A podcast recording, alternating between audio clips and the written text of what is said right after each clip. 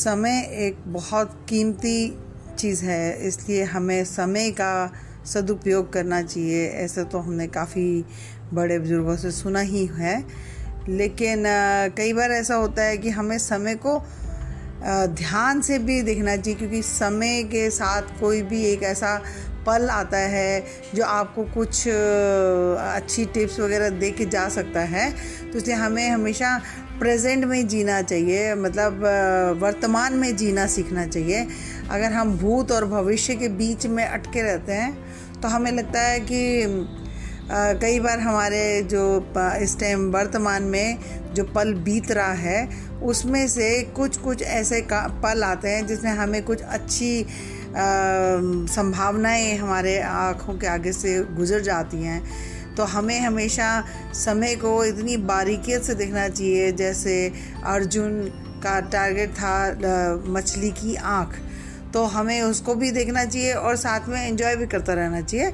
और अगर आपको लगता है कि आप समय का फिर बाद में सदुपयोग कर लेंगे या जो मोमेंट आपके निकल गया है तो आपने देखा होगा कि नदी जो है, पानी बहता रहता है, बहता रहता है। जो भी नदी का आज पल आपके सामने एक बूंद होगा, वो आगे बह जाएगा और फिर वो लौट के कभी वापस नहीं आता। जैसे कहते हैं, गुजरा हुआ वक्त कभी वापस नहीं आता। और जब वो वक्त गुजर जाता है, उस वक्त के अंदर छुपी हुई कई ऐसे आपको मौके होते हैं। जो बीत जाने के बाद आपको कई बार सोचते हो गए ये तो हमारा बहुत अच्छा मौका था, अगर हम उस मौके को यूज़ कर लेते तो आज हम कहीं सेटल हो जाते, या हमारा ये फ़ायदा हो जाता, या हमारा ये काम हो जाता। तो इसलिए हमें अपने समय को बहुत ध्यान से देखना चाहिए। इसके लिए जैसे एक राजा था, उसके दरबार में रोज़ सुबह सब लोग आते थे, कुछ ना कुछ उपहार लेके आते थे। तो जब एक फ़कीर भी आता था तो राजा ने, राजा को जब वो उपहार मिलते थे तो राजा उस फ़कीर का दिया हुआ कोई जंगली फल समझ के उसको एक तरफ़ करके अपने मंत्री को दे देता था। तो मंत्री जो था, वो भी राजा का, राजा के गुस्से से बचने के लिए उस फल को अपने एक साइड पे रख देता था। लेकिन वो क्योंकि एक गरीब बेचारा था तो इसलिए राजा ने भी कहा, इसने क्या मुझे उपहार दिया होगा? तो बड़े बड़े चांदी, सोना, इसके थाल और उसके थाल में वो ज़्यादा अपना देखता है कि हाँ ये मुझे ज़्यादा पसंद है तो उनको, उनके ऊपर ध्यान देता है और जो एक छोटा सा फ़कीर जो फल दे के जाता है, उसके ऊपर उसका कोई ध्यान नहीं देता। तो ऐसे करके वक्त बीतता है तो एक दिन ऐसा होता है कि राजा का जो बंदर होता है, वो बड़ा शरारती बंदर होता है। राजा को जब वो फ़कीर, वो फल दे रहा होता है तो वो राजा से छीन लेता है और वो जो बंदर है, वो सारा फल खा जाता है। जब वो बंदर सारा फल खा जाता है तो उसकी जो गिटली होती है, उसको वो फेंक देता है।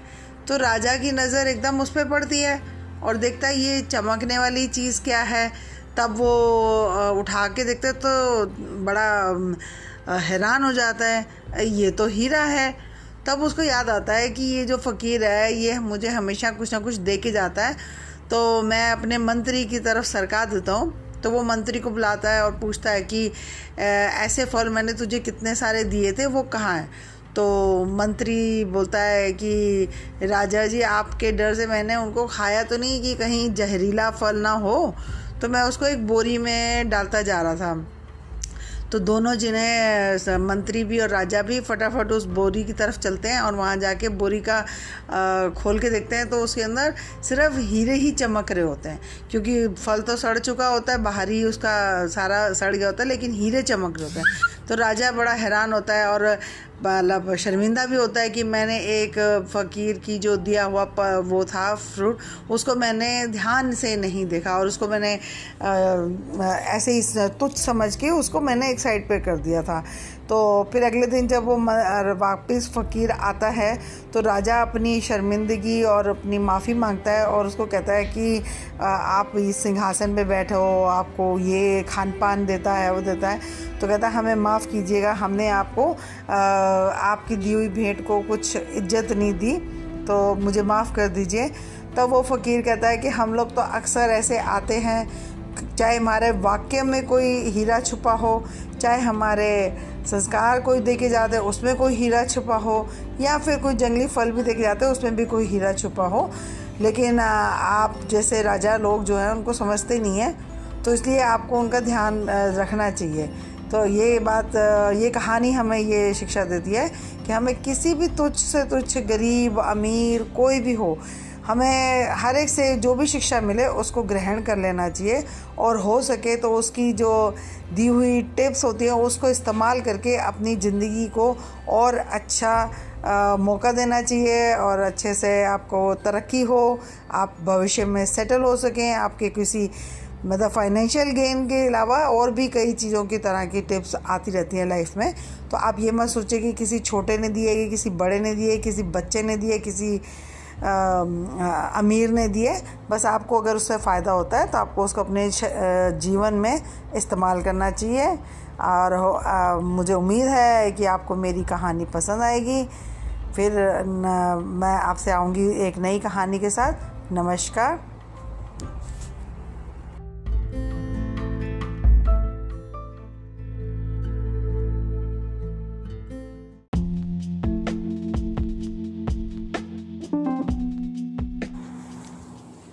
आज मैं अपनी बात गुरु नानक देव की एक जपजी साहब में वो कहते हैं कि दाता देते देते थक जाता है, बट हम लेते लेते नहीं थकते हैं। तो उसी से ये बात मैं शुरू करूँगी कि हमारे हमारी ग्रीड बहुत ज़्यादा है। तो हमारे को ये लगता है कि हमारे पेट तो भर भी जाए, लेकिन हमारी नीयत कभी नहीं भरती। और उसी वजह से हमें लगता है कि हमारे पास ये भी होना चाहिए, वो भी होना चाहिए, वो भी होना चाहिए। और हम इतना ज़्यादा मेटेरियलिस्टिक होते चले जा रहे हैं और अपने, उसी लिए हम इतनी कमाई करते हैं और कमाई हमारी सफिशेंट ही नहीं हो पाती। नहीं तो कि जितने हमारी रिक्वायरमेंट है, उस हिसाब से वैसे देखा जाए तो काफ़ी हो जाती है कमाई। लेकिन फिर भी हम ये कहते हैं कि नहीं, अभी और चाहिए और चाहिए। तो हम इन, हमारे इंसानों की ये फितरत है। तो एक बार एक ऐसी एक एग्ज़ाम्पल के तौर पे मैं बता रही हूँ कि एक जो किसान है, अपनी बोरी लेके जा रहा होता है तो उसमें से चिड़ी, चिड़िया आती है, वो अपने चोंच में दाने जितने आ सकते हैं, दो भर के चली जाती है। फिर दूसरा परिंदा आता है, वो भी अपने दो तीन दाने लेता है और चला जाता है। लेकिन इंसान एक ऐसी फितरत का है कि उसको लगता है कि चाहे वो का पेट तो शायद मेरे को लगता है एक आधा किलो भी नहीं खाएगा वो, लेकिन उसकी फितरत ऐसे थे तो वो क्या कहता है, किसान से पूरी बोरी ही छीन के भाग जाता है। तो चाहे वो घर जाके उसकी वेस्ट हो जाए, जैसे आजकल भी आपने देखा होगा कि लॉकडाउन में काफ़ी लोगों को जो खाना मिल रहा था उनकी पेट तो भर चुके थे, खाना काफ़ी था, लेकिन वो ज़्यादा से ज़्यादा स्टोर कर लेना चाहते थे कि हमें जो सरकार फ्री में दे रही है तो किसी और को ना मिले, जिस ज़रूरतमंद को ना मिले, हम इकट्ठा कर लेते हैं। तो उसी पे मैं आज एक आपको, उसी को इसी बात से रिलेटेड एक और कहानी मैं आपको पेश करती हूँ कि आप देखिए एक बार एक फ़कीर होता है, वो एक राजा के पास जाता है और राजा को कहता है कि क्योंकि राजा को बड़ा घमंड था कि मेरी दर से कोई खाली नहीं जाता। तो फ़कीर बोलता है कि ठीक है, अगर आप इतने अमीर हो और आपका इतना बड़ा दिल है तो आप ऐसे करो कि मेरे लिए ये कटोरा ही बस भर के मुझे दे दो। तो राजा कहता है, लो, इसमें कौन सी बड़ी बात है? हाँ भी इसको दे दो, जो इसको चाहिए बंदे को तो इसको दे दो। तो फिर वो जो कटोरा था उसमें वो डालते हैं, अन्न भी डाल देते हैं गोल्ड के सिक्के भी डाल देते हैं, सब कुछ डाल देते हैं। लेकिन वो फिर भी नहीं भरता।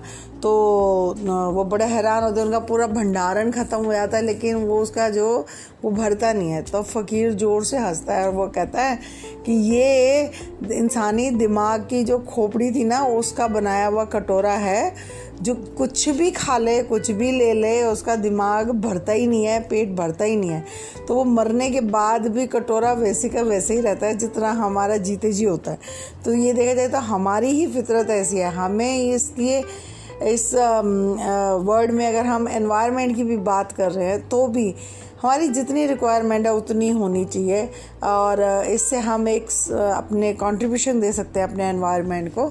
और अब देखिए हमारे हिंदुस्तान में इतने कपड़े लोग लेते हैं, इतना कहीं ट्रैवल करने जाएँगे जबकि अमेरिकन जो होंगे वो एक आधी जीन और दो टी शर्टें लेके कितना हल्का फुल्का चलते हैं। लेकिन हम लोग इतने कपड़े लाद के लेके जाते हैं अटैचियों की अटैची के घूमना कम और कुली ज़्यादा बन जाते हैं हस्बैंड हो या कोई भी मेल पर्सन हो।